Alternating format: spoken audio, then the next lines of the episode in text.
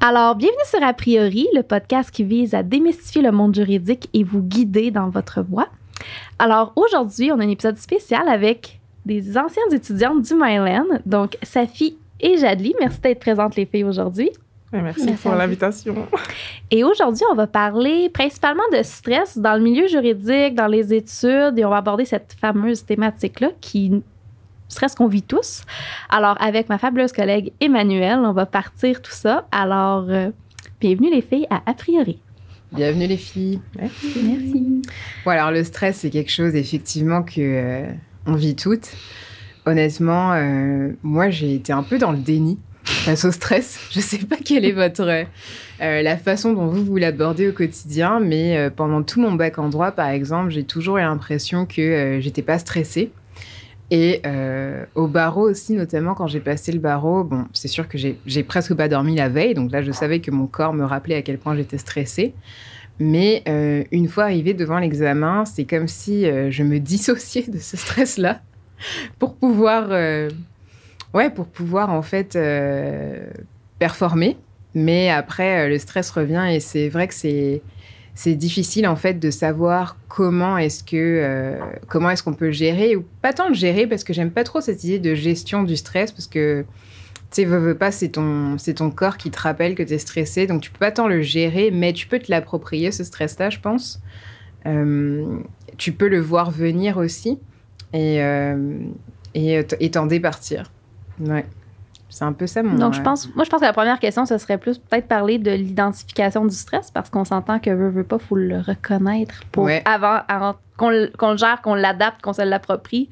Il euh, faut d'abord le reconnaître. Alors, les filles, peut-être juste avant de vous expliquer votre parcours euh, que vous avez fait, peut-être commencer par toi, Safi. Donc, euh, on t'écoute. C'est drôle parce que j'ai eu l'examen du barreau hier. Bravo. Je pense qu'on peut applaudir. on peut applaudir. Merci, merci. T'es baptisée maintenant. ouais, ouais, faut vrai. Mais je dirais que moi, le stress, je pense que c'était aussi un peu comme Emmanuel. Au début, je voulais pas m'avouer que c'était du stress, pas par peur ou quoi que ce soit, mais parce que je voyais des personnes qui étaient diagnostiquées, par exemple, anxieuses ou quoi que ce soit. Et je me disais, ah, mais moi, je suis pas comme ça. Et c'était pas, absolument pas méprisant, mais c'est juste, je me disais, non, j'ai pas, c'est pas la même chose. Mais après, je me suis dit, oui, c'est vrai qu'avant un examen, peut-être que je vais pas autant stresser que d'autres personnes, mais moi, après l'examen, ma gestion du stress est catastrophique même, hmm. parce que je, je, repense à chaque question, je vais réanalyser, je vais dire, oh, j'aurais dû écrire ça là et je vais rester comme ça. Et euh, petit à petit, ce que j'ai développé, on va dire, et je développe encore parce que je pense que c'est un, c'est quelque chose qu'on on peut constamment, on va dire, c'est pas s'améliorer, mais euh, se donner des trucs, des trucs et astuces pour avancer. Et moi, ce que je me suis dit, c'est que euh, je vais, par exemple, essayer de bloquer parfois mes pensées. Hmm. Euh, et en plus, tu, m'as aussi conseillé, je pense, comme un truc de méditation et tout. Donc, je ne l'ai pas encore mis en place pour l'instant, mais ça, ça va venir. C'est un projet. C'est mais c'est aussi de. J'essaie beaucoup, beaucoup moi-même de, me, de relativiser et de me hmm. dire, ça n'a tué personne. Ou genre tu vas pas tu vas pas en mourir et tout. Tu as la santé tu as ceci tu as cela. Regarde sois reconnaissante pour ce que tu as dans la vie et mhm. tout. Et puis justement grâce à toutes ces bases que tu as grâce à toutes ces personnes qui, qui t'entourent et qui te soutiennent tu sais que si quelque chose ne fonctionne pas ils vont être là aussi pour toi et te rattraper. Tu vas juste continuer. Et que si bah, c'était pas ça que tu devais faire ou si je sais pas t'as raté et que bah, tu vas trouver autre chose. Mhm. Tu vas trouver autre chose et tu vas continuer à avancer. Donc, je pense que c'est relativiser, je dirais. Mm, mm. Et toi, Jadli? Excellent. Euh, ben, en fait, mon rapport au stress, je trouve qu'il a changé à travers les années. Je crois que je suis euh, définitivement plus capable d'identifier mes sources de stress, que ce soit à l'école ou lors de, des examens, que ce soit dans la sphère personnelle aussi. Je pense que j'ai développé beaucoup de de réflexes, comme Safi disait. Euh, puis la question de relativiser, je pense que c'est très important. Et on est quand même chanceuse d'avoir qu'est-ce qu'on a. Euh, pendant la COVID, je trouve que la relativisation, ça l'a permis de, de ça l'a pris tout son sens. Puis euh, c'est ça. Donc je pense que c'est à travers les années que j'ai pu développer des mécanismes qui me permettaient de, d'améliorer mon ma relation avec le stress, si je peux dire. Mm-hmm, mm-hmm. Est-ce que euh, vous, votre stress, il est venu euh, avec les études en droit? Ou euh, est-ce que vous aviez vous, l'aviez identifié avant? Est-ce que la forme de stress que vous vivez elle est nécess- nécessairement reliée au fait, à la spécificité des études en droit et du milieu juridique professionnel? Je sais pas, tu veux... Oui, tu peux y aller. Merci. En fait, je, je pense j'étais stressée avant et j'ai eu cette tendance de minimiser mon stress qu'il faut vraiment pas faire. J'ai minimisé, je me suis dit, ah, qu'est-ce que je disais au secondaire? J'étais j'étais trop pas stressée au secondaire, c'est pas vrai. Mais non, j'ai- j'ai- je pense que j'ai fait peut-être deux crises de panique au secondaire. Et aujourd'hui, je pense à ça, je suis comme, comment tu as pu faire ça? Mais non, non, mais euh, le- je pense que ce qui a changé au- en droit, c'est se comparer aux autres. Avant, moi, je faisais mes choses, je me comparais pas aux gens, j'avais pas ce, ce souci ou quoi que ce soit. Et même au cégep, même s'il y avait la cotère, je me comparais pas aux gens, je vivais ma vie. Mais arrivé en, droit, tu, je sais pas, tu vois les gens, ils sont tout le temps en train d'étudier. Moi, je suis pas forcément une personne qui étudie tout le temps, tout le temps, tout le temps, tout le temps. Donc là, je me dis, ah, peut-être que je devrais étudier plus. Et après, tu vois, non, mais c'est pas comme ça que ça fonctionne. Et là, tu commences à paniquer parce que tu n'as plus confiance en tes, les, réflexes que tu avais développés ou les, les, aptitudes, etc. Parce que tu, tu remets tout en question parce que tu vois d'autres personnes faire autre chose. Et finalement, c'est pas parce qu'ils font ça qu'ils vont avoir une meilleure note, mais c'est juste. Voilà, moi, je dirais que mon stress a juste changé de forme arrivé à l'université. Et euh, au barreau, ben, C'était le next level, boss level. je vais vraiment pas mentir, mais franchement, ça a été quelque chose. Je dirais les deux dernières semaines, j'étais tellement stressée que j'arrivais pas à manger. Donc ça, c'était. Hmm. Ça, c'était gros. Ça, Ah là c'était là, très je te gros. comprends. Moi, je suis un stress eater, fait que je comprends pas ça. Ah ouais, Ouais, Ah, moi, Ah ouais. rien. Moi, je suis vraiment un Mes, stress eater. mes amis ont aussi le, le, le contraire. Et tout. comment, comment tu fais pour pas manger? Je suis comme, ça passe pas. Ça passe pas du Ça me tout. descend pas. Ouais, c'est clair. Donc, euh, oui, je dirais que. Et au barreau, c'était surtout. Déjà, c'était la peur du temps. Je pense que le temps, c'est mon pied, c'était le, c'est le pire ennemi des gens au barreau. Je ne vais pas généraliser, mais sincèrement. Du manque de temps, tu veux dire? Oui, Ok. parce que. Pas effrayer les gens, mais vous n'avez pas une semaine vide pour étudier. Vous avez Ah, des non. cours et vous étudiez en même temps. Mhm. en passant. Mais, euh, et c'était de voir que c'est pas rassurant quand tu vois tout le monde aussi dans le même état. Au bac, c'est rassurant de te dire, ah, ok, il a pas commencé à étudier, ça va. ou ce soit.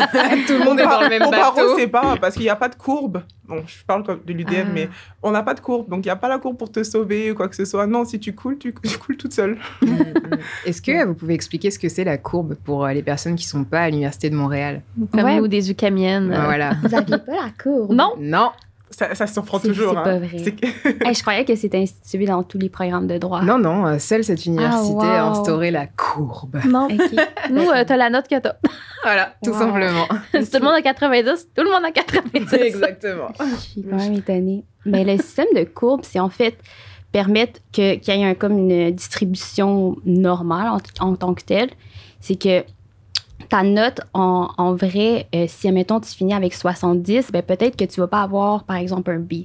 Donc, euh, c'est vraiment basé sur un comparatif avec tes, tes autres collègues. Donc, c'est basé sur un, comparatif. Puis, si, par exemple, tu mets l'effort que tu, que tu penses avoir, puis tu penses avoir, euh, je sais pas, finir avec un A+, avec euh, 90, ben avec la courbe, ça fait en sorte que si, par exemple, il y a plusieurs personnes qui se rapprochent de ton 90, ben ça fait en sorte que euh, tu ne te distingues pas nécessairement de la moyenne. Donc, tu n'aurais pas la note que tu aurais sans la courbe. Mhm. Donc, ça peut faciliter la chose, mais ça peut aussi la... Hmm. Donc en gros, ça peut faciliter. Tu peux avoir une note plus élevée quand la plupart des gens ont une note moins élevée.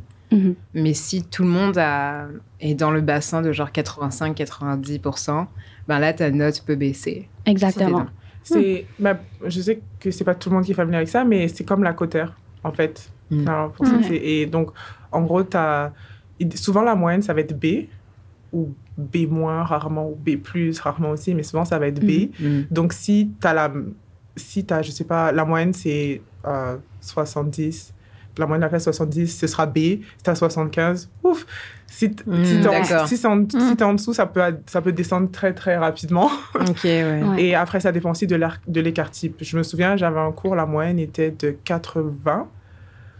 Avec 82, j- j'ai pu avoir, je pense, en 82, 83, j'ai pu avoir un A- Hmm. parce que on était tous super, super, super rapprochés. D'accord, Ok. ouais, je comprends. Dans Mais les- c'est ça. Donc parfois, ça peut aider. Les rares fois où ça va aider, parfois ça peut... et parfois ça peut te faire mal. Ouais. Mhm. Mais du coup, ça, ça facilite pas euh, ça facilite pas trop euh, l'esprit, tu sais, de... De pas se comparer, hein. Ouais, bah c'est ça. C'est basé sur la comparaison. C'est de basé- solidarité, non, ça ni de solidarité, ça ouais, c'est pas la vraiment solidarité. Ouais. On va éviter les histoires d'horreur, mais il y en a. Non, non, mais- Alors, dans ce cas-là, comment est-ce que vous, vous avez pallié justement cette comparaison et ce stress-là Tout à l'heure, euh, dit, tu vois, tu parlais de mécanismes que tu avais développés. Euh, lesquels vous avez trouvés spécifiquement à la fac? Euh, ben, je dirais que moi, c'est vraiment un système de détachement. Je- J'essaie de vraiment pas me comparer aux autres, que ce soit juste à la bibliothèque. Je sais qu'il y a des personnes qui aiment pas aller à la bibliothèque parce que ils voient les autres, les, les autres euh, ne pas prendre de pause ou quoi que ce soit, mais je crois que faut vraiment que tu sois dans ta bulle, puis il faut que tu restes dans ta bulle. Puis je pense que ce bac-là, tu le fais pour toi et non pour les autres. Donc, je pense que cette philosophie-là, il faut que tu la, la réitères, puis que tu la que tu l'intègres en toi. Euh, puis je pense que aussi euh, le fait de, de, de savoir euh, qu'est-ce que tu veux faire avec ce bac-là, ça fait en sorte que tu as un but puis tu as un objectif. Donc, ça fait en sorte que tu n'as pas nécessairement des, des contraintes extérieures. Donc, c'est vraiment juste un chemin que tu te crées toi-même. Donc, quand tu as cet objectif-là en tête, je crois que tu peux te, te fier juste à ça. Puis les contraintes extérieures euh, ont moins de poids par rapport à ton chemin. Mhm, Je pense que je- moi, je, m'aligne un peu sur toi parce que moi, j'avais fait plusieurs euh, diplômes avant quand je suis Mhm. retournée au bac en droit et je me souviens d'avoir vu les gens dans cette quête de notes, là, puis de, de toujours essayer d'être, de se comparer puis d'être la Mhm. meilleure. Et moi, je me souviens que j'avais fait ça dans mes premiers bacs. Puis après, quand j'ai fini avec des A partout, ça m'a pas ouvert plus de portes contrairement à mes autres opportunités ou les implications que j'avais eues, les engagements. Et moi, ça a beaucoup, ça m'a aidé à relativiser, à justement pas me comparer puis me dire pourquoi je fais le bac en droit, mais parce que, bon, moi, c'est mon objectif d'aller là.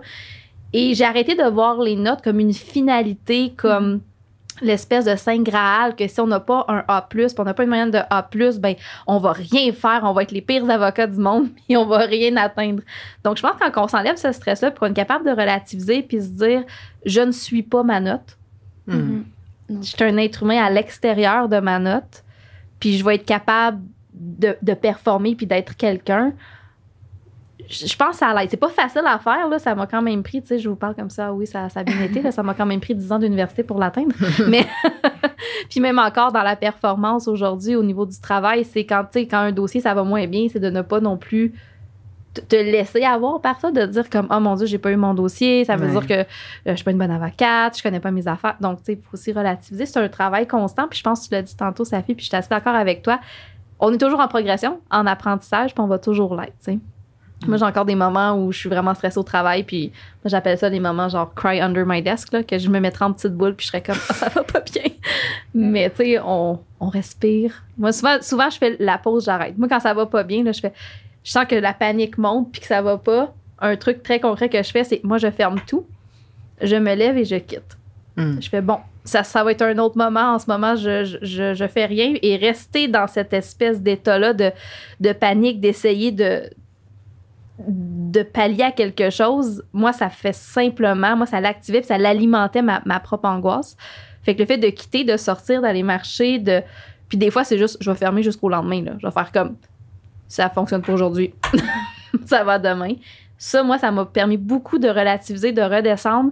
Puis le lendemain, je l'approche avec un, un autre regard. Mhm. Donc, moi, ça, c'est quelque chose de concret que je fais. Des fois, ça peut être, je vais quitter 10 minutes, aller marcher, me chercher un café. Tu sais, j'ai- j'ai du café au bureau, là, je pourrais le prendre, mais le fait de sortir, aller m'acheter quelque chose, c'est une action, moi, qui me calme beaucoup. Là, donc, euh, Ouais. Tu sais, tout à l'heure, tu parlais du fait que les, euh, mes- les branches de mes lunettes sont en train de me faire super mal. Donc, je les enlever. Mais euh, tout à l'heure, tu parlais de, du fait de se détacher de sa note et du fait qu'on n'ait pas notre note et qu'il faut se rappeler, tu sais, tu le nommais très bien, il faut se rappeler que le bac en droit, on le fait pour soi. euh, et qu'on n'aura pas forcément le même parcours que cette personne-là qui a A+, dans tous ses cours. Cependant, c'est difficile de faire ce cheminement-là intellectuel quand euh, on nous dit tout le temps que la seule voie, ben, c'est celle-là. C'est par exemple la seule voie, ben, c'est la voie des courses au stage des grands- et des grands cabs.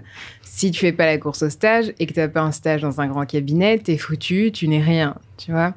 Donc je pense que ça vient aussi avec le fait de se rassurer soi-même en allant, en allant explorer en fait ce qu'on aime, en allant vers ce qu'on aime, si on l'a dit euh, dans le podcast avec euh, Sophie Rondeau, justement, et, euh, et de comprendre qu'il y a plein d'autres parcours. C'est qu'il n'y a pas juste une seule voie. Je pense que c'est ça, ça fait un peu baisser la pression aussi de Mm. savoir que tu sais, tu peux réussir euh, euh, sans aller, sans faire la course au stage, sans faire de grands cabinets. Puis, euh, ok, tu sais, si c'est si c'est à ça que tu veux, C'est à ça que si c'est à ça que tu aspires, ben fais-le. Et dans ce cas-là, oui, tu seras en compétition avec d'autres personnes. Puis là, il y a d'autres techniques pour relativiser, pour s'arrêter, prendre une pause, comme tu l'as bien nommé, Andréane. Mais euh, si c'est pas, si tu ressens une pression de l'extérieur parce que tu penses qu'il n'y a que cette voie-là et qu'elle ne te correspond pas, ben, tu peux faire un pas de côté et aller ailleurs, explorer d'autres choses, voir ce qui te, euh, ce qui te passionne, ce qui te rend heureux, ce qui t'apporte de la joie au quotidien. Euh, je trouve que c'est important aussi pour, euh, pour pallier ce stress-là, tu vois. Il y a, il y a quelque chose, tu m'as- tout à l'heure, tu as dit quelque chose, Jadli, ça m'a fait penser à une conférence à laquelle j'avais assisté en au début de mon bac. C'était, voilà, n'oubliez pas pourquoi vous êtes rentré en droit. Et moi, je me souviens quand je suis rentrée en droit, c'était, j'ai jamais, je pensais pas oh, défendre des entreprises ou quoi que ce soit. ou, sincèrement, c'était vraiment pas ça. Et, mais plus le temps passait, moins je savais aussi qu'est-ce que je voulais faire exactement. Mhm. Mais à chaque fois, je me rappelais, je fais pas ce bac pour quelqu'un d'autre. Comme on a dit, je je fais pas ce bac, je le fais pour moi. Et aussi, ça m'aide, ça m'a aussi aidé au niveau du stress, parce qu'on parlait tout à l'heure de, de techniques et autres qu'on qu'on qu'on peut avoir. Et moi, ça, il y a eu un détachement, certes, mais après, j'ai appris aussi à me faire confiance. Je me suis dit, Safi, tu vas pas oublier les notions du jour au lendemain. Tu vas pas, au bout d'un moment, moi, j'ai jamais fait de nuit blanche. J'ai jamais euh, fait de nuit blanche et tout, parce que je me suis dit, ça sert à rien. Et il faut aussi, il faut apprendre à connaître, je pense, ses forces et ses faiblesses et de savoir que, par exemple, moi, je peux pas étudier de 8 à, à, à, je sais pas, 18 heures comme ça à la bibliothèque. Ça va jamais arriver. Mhm. Je, je suis pas comme ça. Mais il y a d'autres manières d'apprendre. Réciter, réciter les choses, euh, je sais pas moi, euh, poser des questions, se poser des questions entre amis, faire des examens antérieurs. Mais pas ceux du barreau. pas la veille de l'examen, ça va vous traumatiser. Mais c'est un bon point que tu as dit, les nuits blanches, parce qu'il faut pas oublier aussi le cerveau, c'est un peu comme une machine. La métacognition, c'est très clair que dormir, c'est là que tu assimiles. Tu as besoin de ce moment-là pour assimiler l'information que tu viens d'étudier. Et souvent, les étudiants, on l'oublie. Ouais. On, on va, on va se dire, ah, plus, que, plus que je lis, plus que j'en apprends, mais c'est pas vrai. Tu sais, le, le cinq minutes avant l'examen, quand tu es en train d'apprendre des notions, là, c'est bien rare que tu retiens ces notions-là cinq Ouais. minutes avant l'examen, tu sais. Mais ça, ça, ça me fait rire parce que j'avais, je pense, j'ai eu un, un ou deux cours où c'était à livre fermé totalement et Mm. c'était vraiment du par cœur. Et j'apprenais peut-être quatre heures et tout, et après je faisais une sieste. Mm. Et mes, mes parents me voyaient juste me déplacer dans ma maison, je fais juste aller faire ma sieste. et là après, je revenais et tout, je faisais autre chose et je recommençais. Ils disaient Ça va tes siestes et tout? J'ai dit Oui, oui, ça va super bien mes siestes. Ça, dans ma tête, je sais que les, les liens se font, les, Ouais. les connexions se Mhm. font quand je dors, mais ça, c'est moi. Mais la plupart des gens, c'est ça. mais ouais. chacun. Après, ça me fait rire parce que juste, juste avant l'examen, je voyais, des, je voyais les gens qui avaient leurs feuilles et Ouais. tout. J'étais genre, ah là là. Ouais, non, mais est-ce que tu sais pas cinq minutes avant l'examen les chances que tu l'assimiles? Si t'as bien, bien, bien de la chance d'être la première question, bah, ah, c'est ça je viens de lire, là, mais. Mm. Mais c'est aussi une manière de se rassurer. C'est pour ça aussi, peut-être qu'à la dernière minute, on regarde telle ou telle notion, c'est pour se rassurer soi-même et de pas. euh, Là, ça me stressait tout le temps plus qu'autre chose. On dirait que je réalisais, ah, je, je m'en souviens pas. Ça, je m'en souviens. Moi, ça m'aidait pas vraiment à faire ça. C'était plus un facteur de stress qu'autre chose. Mm, Mais mm. tu sais, euh, j'ai beaucoup aimé quand tu dis qu'il faut parler parce qu'il y a des études qui sortent sur- au niveau de la métacognition que plus que tu impliques de sens dans ton étude, plus que tu as des méthodes de rétention et t'emmagasines parce que tu encodes l'information dans ton cerveau. Puis la façon que tu l'encodes, ça a une influence sur comment tu vas être capable de la récupérer. Mm. Donc ça, ça vient aussi important. Puis par exemple, quand tu parles de quelque chose, quand tu le lis, que tu parles, tu t'entends le dire, tu stimules plusieurs sens à la fois dans ton apprentissage. Et les études démontrent que plus que tu stimules de sens, plus que l'apprentissage se fait, que ça s'encode de différentes façons. Ce qui fait que quand tu es stressé, tu as plusieurs boîtes, tu as plusieurs encodages que pour aller le rechercher. Donc, ça Mm. l'aide quand même beaucoup à, à ce niveau-là. Donc, Mm. moi, je, moi, je faisais ça. Moi, je marchais puis je m'expliquais mes choses. Puis là, je parlais tout seul, j'avais l'air un petit peu folle, mais ça m'a vraiment beaucoup aidé. Mm, Sauf que je donnais des cours fictifs à du monde qui n'existait pas. Ouais, c'est vrai que moi aussi je fais ça. Bah, mon reflet dans le miroir, je donne des cours fictifs parce que mon chat est clairement désintéressé, Mm. mon copain aussi. Mais ouais, ouais, c'est vrai que ça aide beaucoup de parler à voix haute. Moi, euh, personnellement, j'avais, j'ai d'autres facteurs de stress. J'avoue que bon, les examens, à part l'examen du barreau qui m'a vraiment très stressée, j'ai quand même pas mal confiance en moi et en ma capacité euh, d'étude. Donc, j'étais pas tant stressée par des examens au bac. euh, surtout que bon, j'avais pas cette courbe euh, qui Mm. me faisait me, me comparer constamment à d'autres personnes. Donc, quand même, ça allait. Puis j'avais un bagage aussi. Tu sais, j'ai fait des- j'avais fait des études avant de rentrer au bac en droit. Donc, euh, ça m'avait permis de relativiser par rapport aux examens, aux notes, l'importance des notes vis- euh, versus euh, l'importance de, de l'expérience. Euh, mais moi, personnellement, ce qui me stressait beaucoup et ce qui m'a stressé aussi dans ma pratique au privé, quand j'ai pratiqué euh, au privé euh, en litige, c'est le fait d'avoir la responsabilité, et j'ai longtemps cru ça, d'avoir la responsabilité de la de l'issue d'une situation pour une personne, de Mm. l'issue d'un problème pour une personne, et aussi euh, comment les autres, donc mes confrères, mes consoeurs, mais aussi les juges, euh, comment est-ce qu'ils allaient euh, me percevoir? Donc, j'étais souvent dans la performance et j'avais tendance à me taper dessus, mais de façon... Enfin, ça faisait vraiment... je me faisais vraiment du mal quand je perdais deux dossiers, par exemple. Euh, quand je recevais des décisions euh, qui n'étaient pas favorables pour, euh, pour mon client ou pour ma cliente. Et, euh, et ça, j'avoue que c'est quelque chose avec laquelle j'ai pas nécessairement réussi à me réconcilier. Et je me demandais si vous, vous aviez un peu la même expérience, que ce soit au niveau des études, mais aussi euh, plus dans le milieu professionnel, euh, de ça. Tu vois, cette, euh, le fait de, de devoir performer, et que si tu performes pas d'une certaine façon, ou si tu réussis pas tous tes dossiers, euh, tu es nécessairement euh, euh, bah, pas une bonne avocate Mhm. ou pas une bonne juriste. Et du coup, moi, ça, ça a été un facteur de stress, mais euh, pff, enfin, constant. Ben dans, ouais, dans le sens que je pense que euh, j'ai pas encore ce détachement-là, puis cette euh, expérience professionnelle-là pour savoir si euh, le, le fait d'avoir un client de A à Z peut euh, me créer un stress pour la performance. Mais tu sais, dans le stage à la clinique juridique de, Mm. du Maryland, je pense que je me mettais beaucoup de, de pression par rapport à euh, la finalité. Donc, est-ce que je est-ce que je vais être capable de un de vulgariser l'information et de deux trouver une solution pour la personne? Donc, je pense que c'est ça. Euh, mais qu'est-ce que qu'est-ce que je me mettais euh, de, pression euh, sur Puis, euh, je sais pas si sais, j'ai pas encore la relation de plaider devant un juge ou quoi que ce soit, mais je pense que c'est, je sais pas, peut-être pour vous, est-ce que tu en as parlé là, tantôt, là, ton, ton rapport au stress a vraiment changé avec ta, ta profession.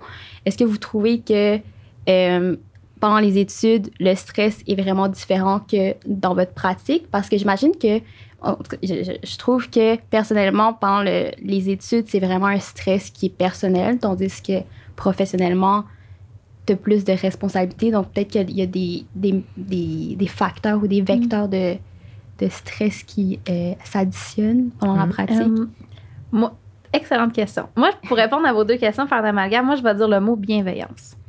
Euh, moi, c'est depuis à peu près un an et demi mon créneau, mon vecteur sur lequel je m'aligne à tous les jours.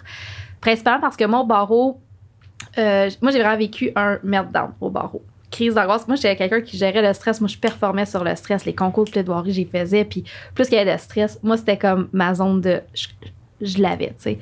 Puis, au barreau, j'ai craqué. Mais, mais de, sur toutes mes coutures. ça ça n'avait aucun sens. J'ai vraiment là, eu un, épisode, un meltdown total. J'étais plus capable d'apprendre. J'étais. C'était vraiment bloqué. Puis moi, c'est là, moi, c'est là que j'allais consulter une psychologue à ce moment-là parce que j'étais comme, OK, je, je peux pas. Pour, là, il faut que je performe, puis je suis pas capable Mm. ça n'allait pas bien. Et il a tout fallu que je. J'ai j'ai réappris à me positionner par rapport à moi-même dans tout ça, puis à ce que je me demandais. Puis tu sais, par rapport à, tu dis, ce que, comment les autres nous perçoivent, Mm. moi, c'est là que je me suis repositionnée en me disant, bon, moi, je vais être bienveillante envers moi-même. On a tendance à toujours, un, se juger extrêmement sévèrement Mhm. par plus que ce que les gens nous jugent réellement. Euh, et moi, je me suis dit, bon, un, je pense qu'il y a autant d'avocats que d'êtres humains qui sont avocats. là. Donc, je pense qu'on a notre façon à nous de Mhm. faire, notre façon à nous de plaider. Puis, je pense que où on se perd, c'est qu'on essaye d'imiter quelqu'un d'autre. Je pense que c'est la première erreur à ne pas faire quand, on va, quand vous devenez avocat. Pas essayer d'imiter quelqu'un, de plaider comme quelqu'un. Vous pouvez le trouver bon, vous pouvez admirer sa façon de faire, mais si, ça ne, si ce n'est pas vous, vous allez jamais être à l'aise dans ça. Ça va être comme essayer de remplir un costume qui vous appartient pas, une peau qui n'est pas la vôtre. Fait que je pense qu'il faut trouver vos couleurs. Puis ça, ça va s'apprendre au rythme des erreurs. On va en- vous allez en faire des erreurs, vous allez faire oups, j'aurais pas dû dire ça. Ah, ça, ça cet argument-là moins bien passé, peut-être la prochaine fois. Mais c'est comme ça que vous allez trouver vos couleurs, vous allez trouver qui vous êtes, à mon avis, comme plaideur ou comme juriste. C'est peut-être pas de la plaidoirie que vous allez faire. Puis je pense que ça, il faut vous donner le droit d'être vous. Moi, ça, ça quand j'ai appris ça, puis veux, veux pas, je- moi, ça a tout été redéfini avec tout ça. Puis ça, ça m'a fait beaucoup de bien pour m'identifier dans mon milieu puis me placer. Euh, après ça, oui, j'ai le stress des dossiers des clients. Euh, moi, je fais du familial. Fait que, tu sais, souvent, c'est est-ce qu'ils vont perdre leurs enfants? Est-ce qu'ils. Mm. Mhm. Euh, la maison, tu sais, financièrement, là, ils, ils ont plus de sous, là. Ils font quoi? Ils ont pas de sous, puis là, ils peuvent pas te payer. Ou ben, tu sais, fait que je suis dans des problématiques assez euh, intenses émotionnellement, mais. Tu sais, moi, je me dis, je fais de mon mieux, puis je le sais que je fais de mon mieux à la fin de ma journée. Mhm. Puis moi, j'ai tendance, quand je finis ma journée, à faire une liste de ce que j'ai fait dans ma journée, non une liste de ce qu'il me reste à faire. Mhm. Ok. Fait que je, me, je suis bienveillante envers moi-même en me disant, bon, mais regarde ce que tu as fait. Parce que si je regarde ce que j'ai pas fait, j'aurai jamais tout fini. Puis là, ça crée un autre type d'angoisse, un autre type de stress dans une journée. Fait que je pense qu'il faut un peu apprendre à. Tu sais, oui, t'as la oui tu, tu gères une partie de la vie des gens, puis je pense qu'il faut le prendre au sérieux, il faut pas le prendre à la légère. Mais je pense aussi qu'il faut se dire que on se connaît comme personne. Puis, tu sais, moi, je vous connais comme personne aussi un peu avec la clinique. Vous êtes des gens qui sont qui êtes professionnels, intègres, puis vous donnez votre 110% Fait que je vois pas pourquoi que sur votre milieu de travail, ça serait différent. Donc, vous allez donner votre 110 Puis du moment que vous le faites avec vos clients, ben vous faites de votre tu sais vous faites ce que vous savez faire de mieux fait que vous pouvez pas donner plus que ça tu sais Puis il faut aussi apprendre que c'est difficile puis je suis encore en train de l'apprendre mais des fois ce n'est pas notre vie Mhm. puis ça, il faut aussi se mettre dans. Sais, moi, j'ai fait ce que je pouvais pour toi. Je t'ai amené, je t'ai accompagné le plus loin que je peux, mais au final, c'est pas ma vie, tu sais. Des fois, les, les gens sont pas contents d'un jugement que tu vas obtenir au niveau de la garde, mais tu sais, toi, tu as fait ton maximum. Tu as peut-être obtenu ce qu'ils voulaient, tu as peut-être obtenu une partie de ce qu'ils voulaient, ou des fois, pas du tout. Puis ça va être, on va y aller la prochaine fois. C'est un intérimaire, ça n'a pas été comme tu voulais, mais on va y aller une deuxième fois. Mais après ça, c'est à eux de, de gérer ça, tu sais. Oui, tu Mm. peux sentir. Je comprends le sentir mal, mais en même temps, c'est aussi ça qu'il faut apprendre à. Mais c'est. C'est pas notre vie, Ouais. tu sais. Puis il y a une différence aussi entre le travail que tu fournis puis le résultat. Oui. Le résultat, t'as pas de. Tu, tu- tu peux juste pas en fait le contrôler. Le- Il y a toujours le tiers du juge qu'on contrôle pas. Moi, je dis Ouais. toujours ça à mes clients. Je dis, moi, je peux te préparer du mieux que je peux. Je peux mon 110 dans les procédures. Mhm. Ça, je le contrôle. Le tiers que je contrôle pas de ton dossier, là, c'est le juge. Tu sais, Mais ça, ça me fait penser, je pense que c'est un des plus bels apprentissages que j'ai eu à la clinique. Je pense que je l'ai écrit partout à chaque fois que je le disais, mais c'était vraiment. euh, et c'était une des, des, euh, des psychologues qui, qui, qui qui me l'avait dit quand je travaillais sur un dossier, et ce dossier me prenait vraiment la tête.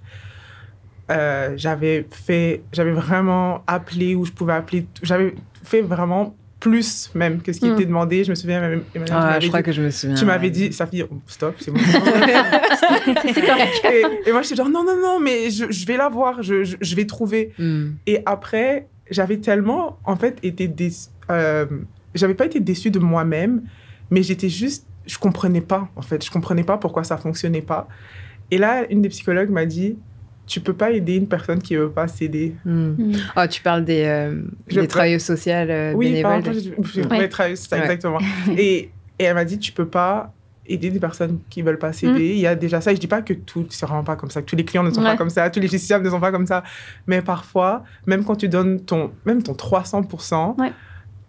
si le, le client, on va dire le justiciable, était pas dedans ou pour X ou Y raison, c'est pas de ta faute. Mm. Et tu vas pas mal dormir à cause de ça. Tu vas pas arrêter de, de, de vivre à cause de ça. faut juste te dire que c'est un dossier. Encore une fois, c'est pas ta vie. Hmm.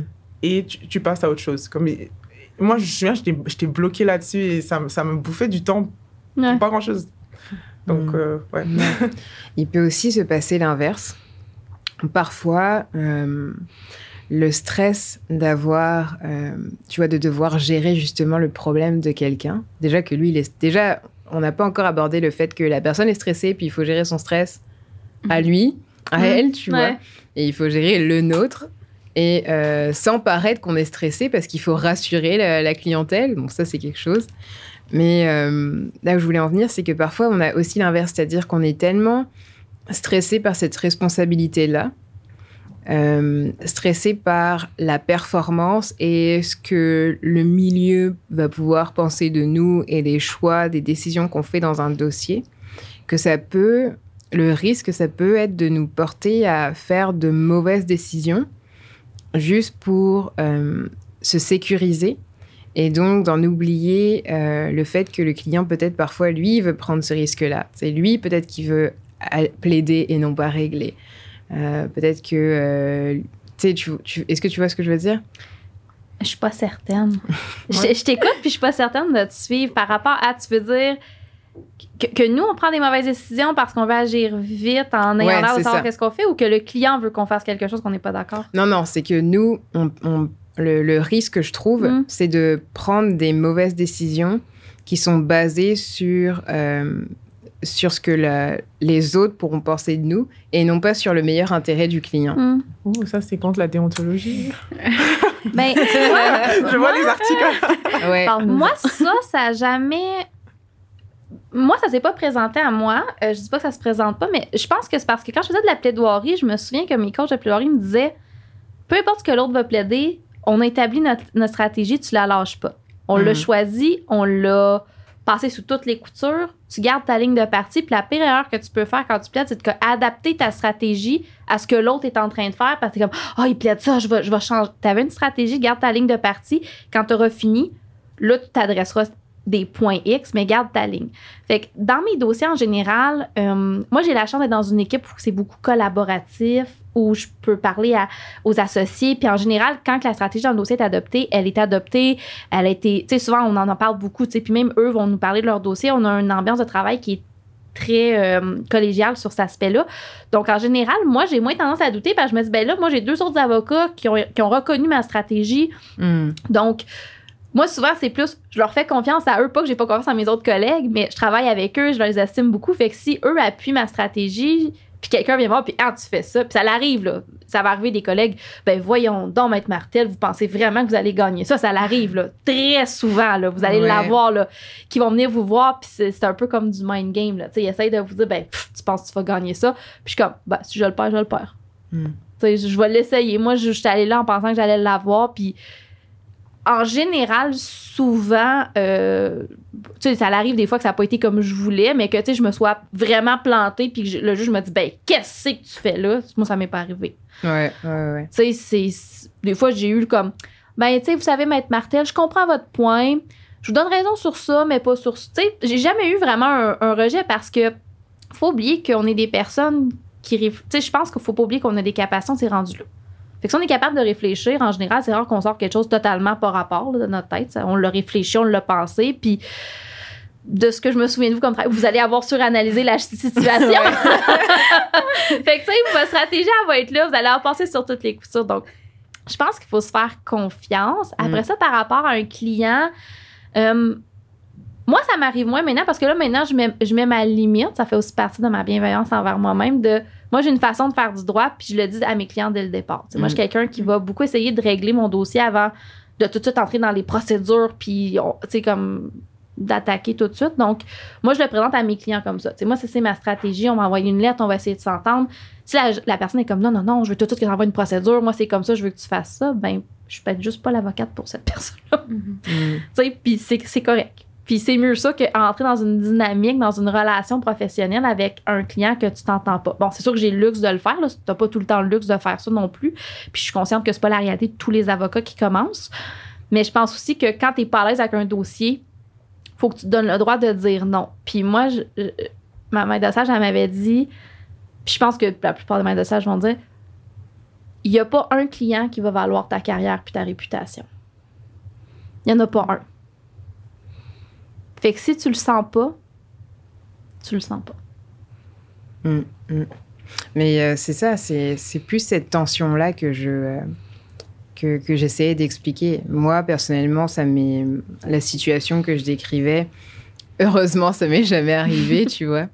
Euh, puis de toute façon, tu privilégies toujours le client, mais parfois, tu es un peu pris entre ce qui est possible de faire, je pense. Euh, comment le milieu juridique va, va t'estimer, tu sais, en fonction de tes capacités d'analyse juridique, Mm. etc., ce que tu vas plaider, et ce que le client te demande. Tu sais, parfois, tu te dis, non, mais je, tu sais, je peux pas faire ça. Ouais, ok, je comprends. Ouais. Genre, va- la- il veut ça, puis t'es comme, ça Ouais, marchera ça pas, va mais il veut marcher. pareil. Ouais, c'est ça, ça va pas marcher, puis t'es stressé parce que tu sais que demain, tu vas arriver, tu vas plaider quelque chose, ça n'a, tu sais, ça a zéro chance de succès. Moi, j'aime bien dire, j'ai le mandat, monsieur le juge de. Ok, ouais. Donc, en disant que j'ai le mandat, mon mandat, c'est ça. Puis c'est comme ma façon, tu sais, je, je vais le défendre avec ferveur parce que ça demande, ça reste ça, mais je comprends, je comprends ce que tu veux dire. C'est que la position, tu sais pas- tu sais qu'on le gagnera pas, mais il faut Mm. que tu la défendes pareil. Puis tu veux pas que le juge pense que c'est toi qui as dit à ton client que c'est la meilleure stratégie. C'est ça? Exactement. Voilà. Ben moi, exactement. moi c'est souvent, c'est j'ai le mandat, monsieur le juge de. Fait que je vais défendre avec ferveur, mais c'est comme ma façon qu'ils comprennent que mon mandat, c'est ça. Hmm.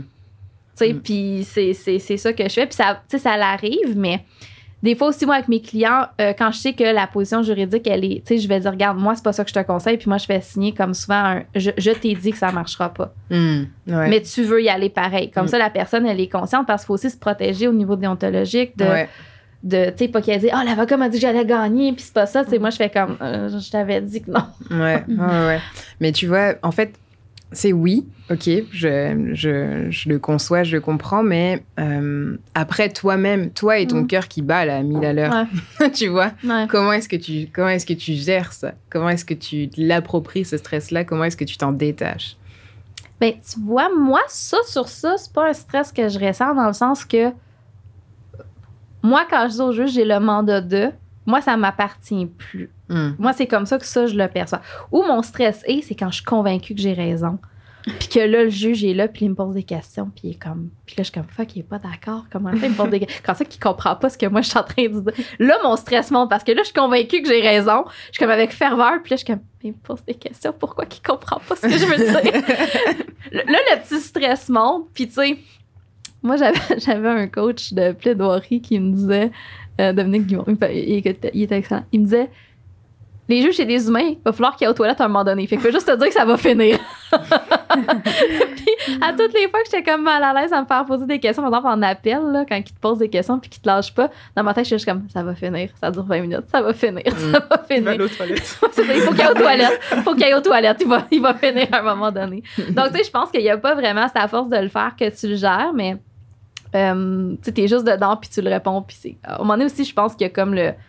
Faut pas oublier que le stress, c'est pas nécessairement négatif. Aussi, on a tendance à le voir de façon très négative, mais le stress, c'est aussi notre corps qui se prépare à l'attaque, notre corps qui se prépare à performer. Donc, c'est pas toujours négatif en soi, le stress, dans sa teneur. C'est que c'est ton corps qui est prêt à OK, on y va. Hmm. Fait que je pense aussi que te dire ça, que moi, avant les procès, je suis toujours stressée avant Ouais. de rentrer en procès. Les, ça, ça, moi, ça me stresse parce que là, c'est OK, je m'en vais trois jours. C'est comme, moi, je suis comme un peu, je rentre dans l'arène, là. Tu avec le juge, le juge, sais. Hmm.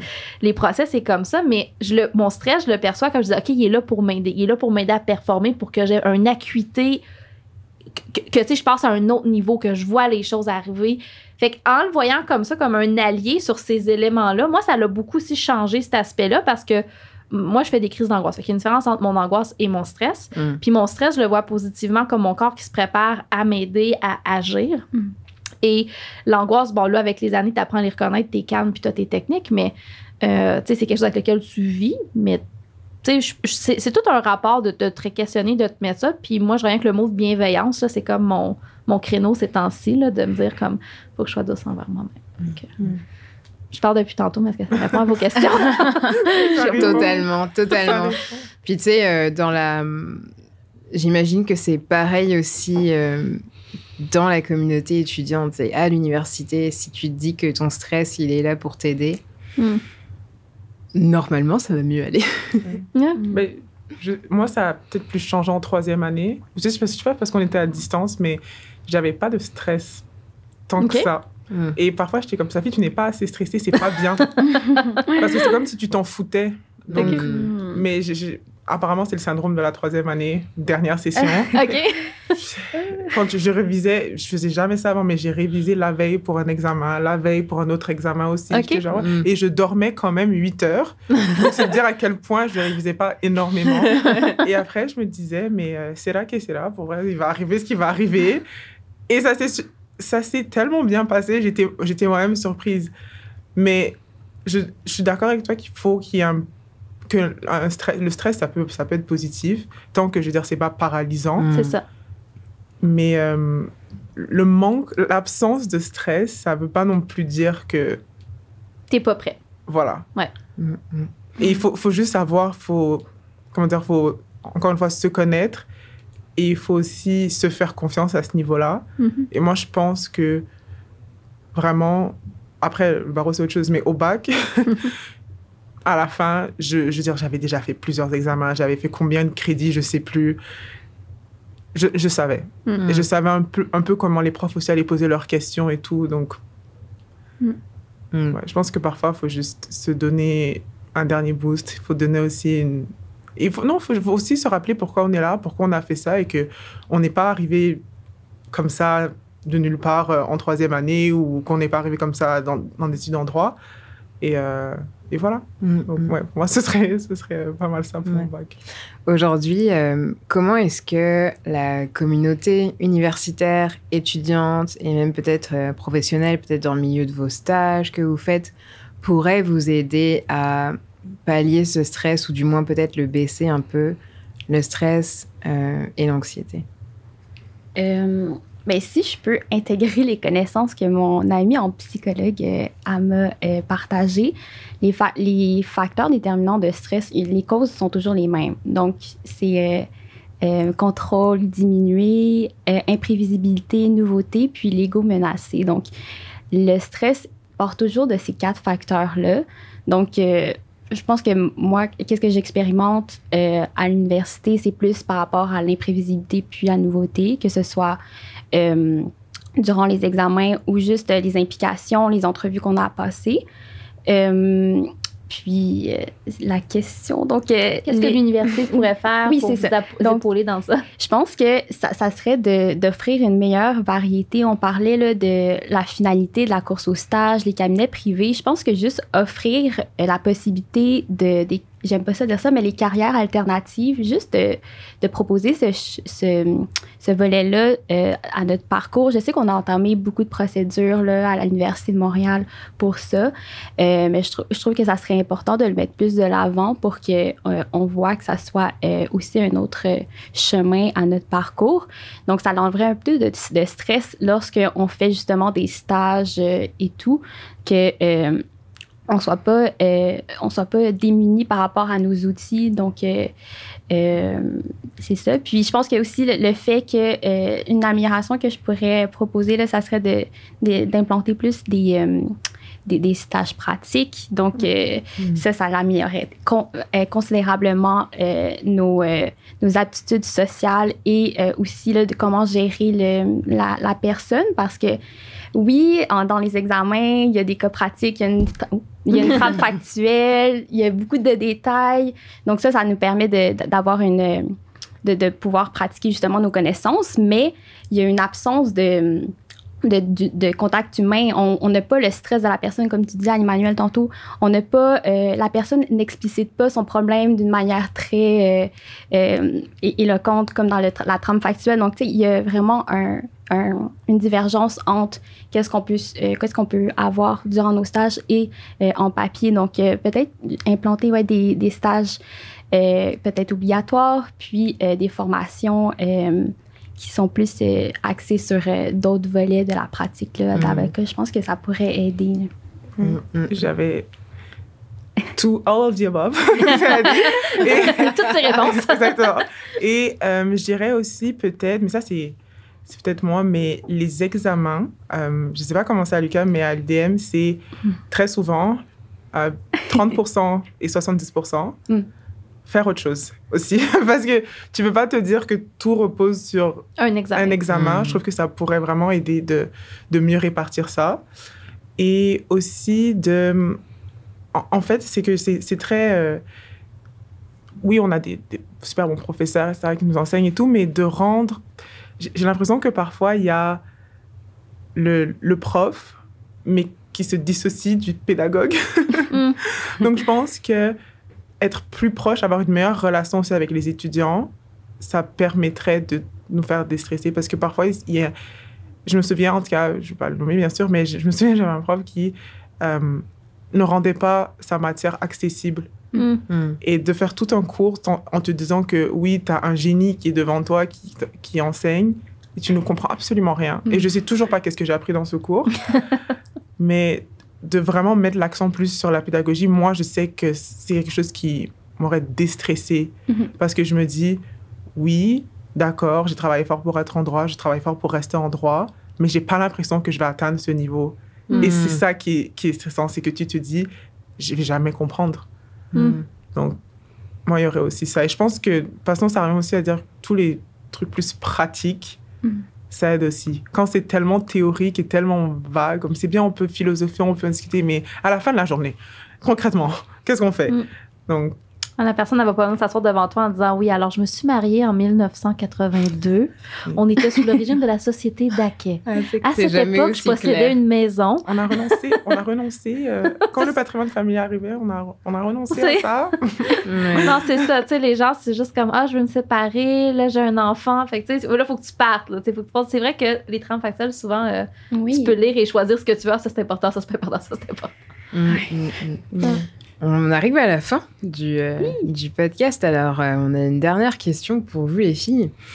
Quel conseil vous donneriez à la Jadli et à la Safi d'il y a 10 ans? Vous savez, la petite euh, enfant en vous qui rêvait ou ne rêvait pas, peut-être même, d'être avocate. God, ça fait peur de pouvoir dire à la Jalie de 10 ans. On est assez âgé pour dire ça. Oh my God, plusieurs choses. Euh, je pense que je dirais que euh, de ne pas avoir peur de ne pas exceller la première fois que j'essaye quelque chose de nouveau. Puis, il faut pas que ça me restreigne dans justement qu'est-ce que je veux faire. Euh, ça peut être un exemple, je sais pas, que ce soit un comité ou quoi que ce soit, il y a des sélections.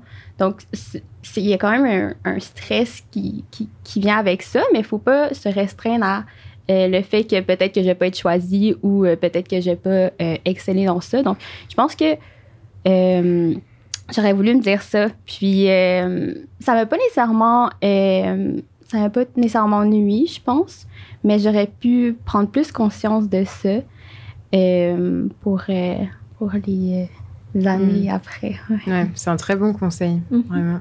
Et moi, c'est peut-être deux petits conseils. Le, ouais, c'est assez gros pour les, pour les mettre en place, mais le premier, ce serait tu ne dois ton succès qu'à toi-même, dans le sens où tu fais pas pour une autre personne. Il y a toujours, euh, on a parlé tout à l'heure des facteurs externes, etc. Et moi, je pense, je sais que ça a toujours été. Je savais même plus à un moment donné pour qui j'essayais de performer, si c'était pour Mm. moi ou quelque chose d'autre, et, et- ou pour ou quelqu'un d'autre. Et je me disais, ça fait si tu réussis, tu réussis pour toi. Tu, le, tu te le dois à toi-même. Mhm. Et donc, je dirais ça à la Safi euh, d'il y a 10 ans. Euh, et aussi, apprends à dire non.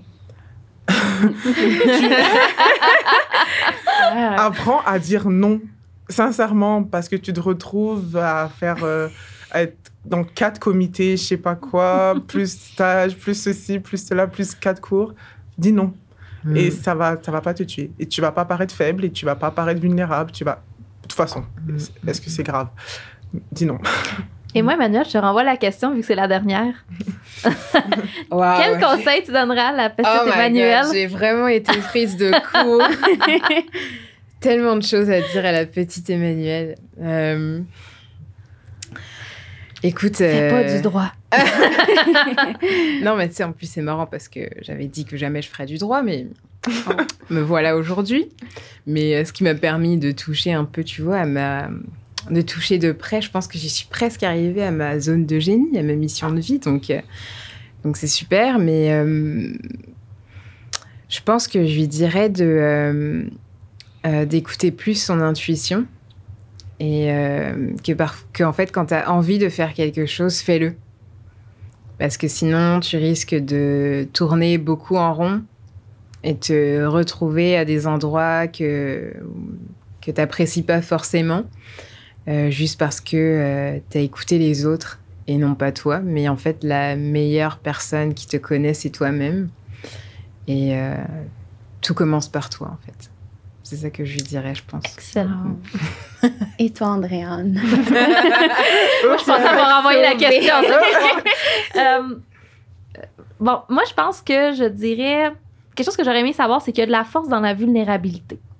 Moi, j'avais toujours vu la vulnérabilité comme une faiblesse puis une Mhm. façon euh, impossible d'évoluer. là. Mhm. Mais je pense que ce serait, euh, pour faire court, là, ce serait qu'il y a de la force dans la vulnérabilité.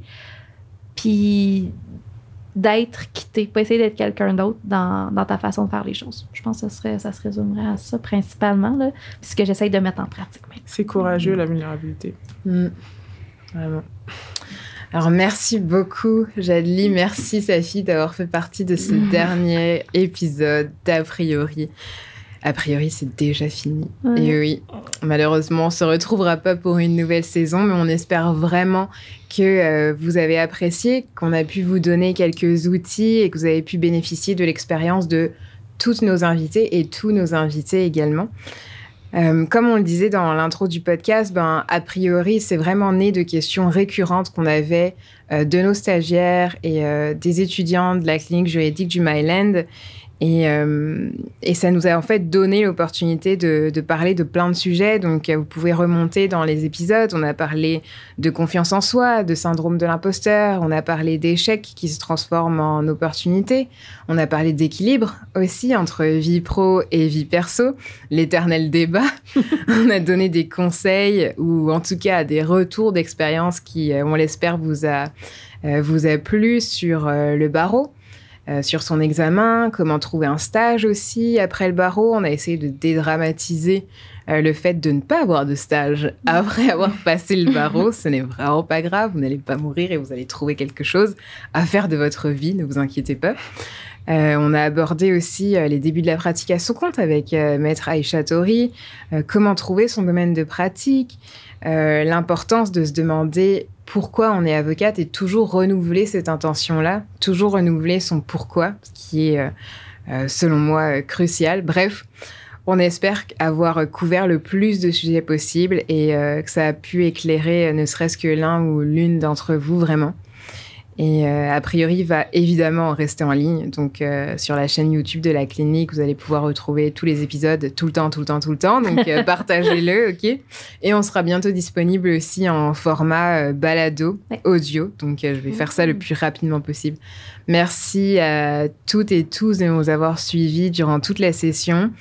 Si vous avez des questions, des suggestions, des commentaires, si vous êtes d'accord, si vous n'êtes pas d'accord, euh, si vous avez des, si vous avez aussi des, ouais, des menaces, Euh, si vous avez des conseils euh, que vous voulez partager ou même des retours d'expérience, faites-nous en part. On aime vous lire, que ce soit dans, dans nos DM. hein. Vous pouvez slider dans nos DM sur LinkedIn, Andréane et moi, ou vous pouvez, vous pouvez nous écrire des commentaires aussi sous la, la vidéo de l'épisode.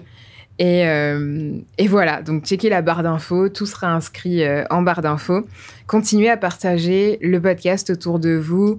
Euh, soyez généreux et généreuses en cette fin d'année, s'il vous plaît. Et euh, merci à la clinique juridique du Myland pour son soutien et pour la production du podcast. Merci au studio SF et shout out à Nicole pour, son- Pour son travail. pour son travail, pour son professionnalisme, pour sa patience, Oui. pour nous avoir reçus euh, voilà, tout, euh, tout au long de, de cette petite aventure dans le, dans, dans le local, finalement, du, du studio. Et un gros merci à nos invités pour leur partage, leur temps, leur générosité. Merci encore à vous, les auditoristes du podcast. Et bien sûr, merci Andréane, la best co-host ever. Vraiment merci. Je te retourne des compliments. Et voilà, et on espère vous retrouver très bientôt. Merci. Au Bye revoir. bye.